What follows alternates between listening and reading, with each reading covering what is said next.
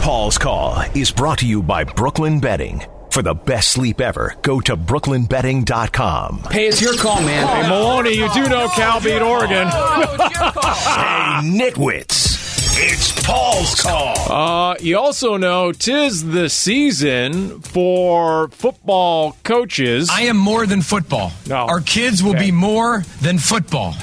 December football means tis the season to be salty. Well, I don't know. You know, I guess that's a penalty. I have no idea what happened. I didn't see it. yeah, you threw a guy's Oh. Right. ship. They called a penalty on it. So The aftermath of the weekend where Dan Mullen wasn't happy with his defense, throwing a shoe, the national championship. resulting in a Florida penalty and a key LSU first down. Who throws a shoe? Honestly. The Florida DB threw the shoe, and Coach O saying, Thank you. I was happy, to be honest with you. Maybe some people were disappointed. You know, obviously, I know Coach Mullen didn't want that guy to do that, and it was a break. We needed a break, and we got a break. LSU Oh, got a Go break with a 20 yard throwing of the shoe. I've won lots of shoes.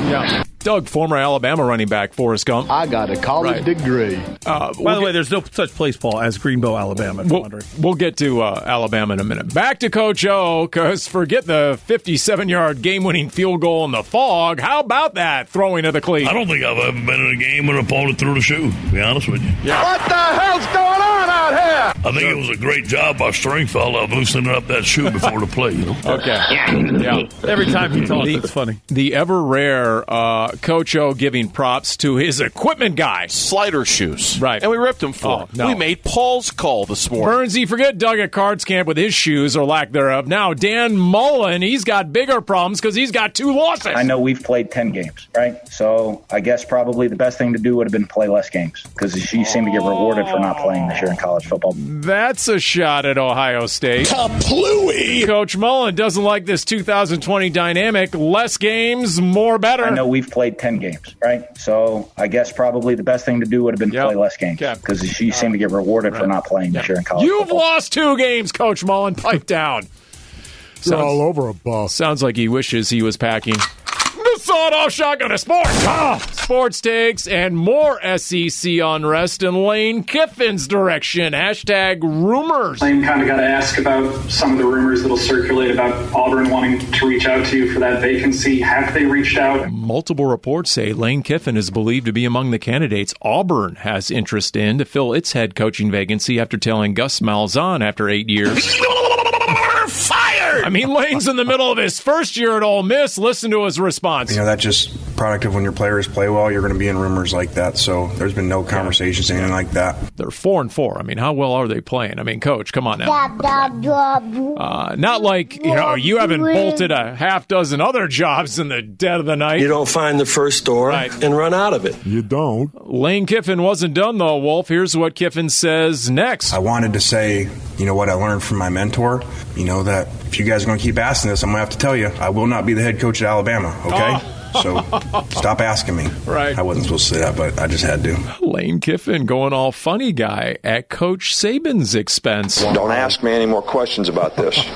That's actually a different rant. Here's Coach Oh. Saban, 2006, final days as Dolphin head coach, when he famously admonished the media. I don't know how else I can say it, guys. I've said it three different occasions. Well, Uh-huh. then I guess I have to say it. I'm not going to be the Alabama coach. I think I've said this over and over and over again. Oh. Mm. Yeah, that's so bad, Nick. and we uh, we over and over turn on the lie detector and go poly polygraph. Then I guess I have Yeah. to say it. I'm not going to be the Alabama coach. To which Lane Kiffin, who was Saban's OC from 2014 to 2016 before bolting before the national championship game and taking the head coaching gig at Florida Atlantic.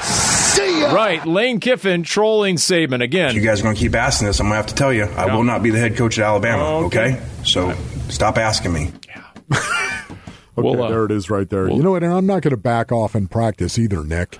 we'll see what the media asks Nick Saban this week because he might not be in a good mood. why do you continually try to get me to say Okay. something Right. that doesn't respect one of them? Okay, thank you. Yeah. How about a former Alabama guy, Jalen Hurts? Mm-hmm. I've known Jalen a long time. Tremendous person and player and, and great athlete. And you could tell just the way he carried himself in high school. No doubt. So Coach Cliff knows Jalen Hurts. Does Doug Peterson know? Uh, I don't know. Yeah, I don't I mean, his rookie QB just ended the Eagles' four-game skid, and and you don't know? Will he start Sunday in Arizona?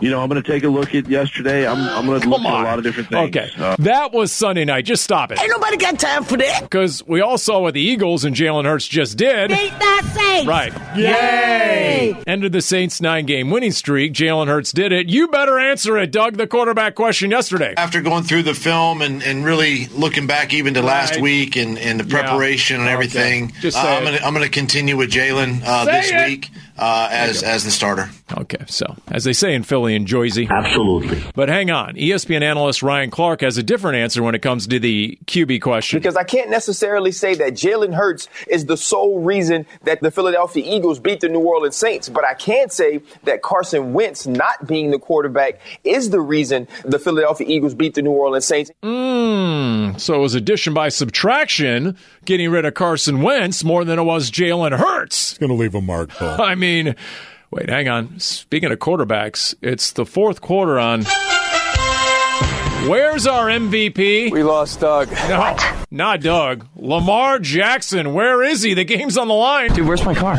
Our playoff future is on the line, and Lamar's making like a wolf taking a wide stance. They ended up in the bathroom. I mean, Lamar Jackson Oh, late in the not game at says all. he had to run to the bathroom because I started crapping on the field. Yeah. Yeah. Like, right before those two passes off. Says that he had arm cramps. Yeah. Uh, okay. You sure you weren't in the bathroom for another reason? I hope you're not using the toilet. It's broken. I was just shaving. Somebody did ask about the elephant in the room. this is hard hitting journalism here. You didn't have to use the bathroom or anything in the back, right? You know, it's, there's a lot of talk on social media that you had to use the bathroom or something. No, I was cramping. I ain't putting Paul Pierce. I didn't put Paul Pierce. I, I was cramping. I did not pull a Paul Pierce. For my 28 years on this planet, no, I did not do this. Okay.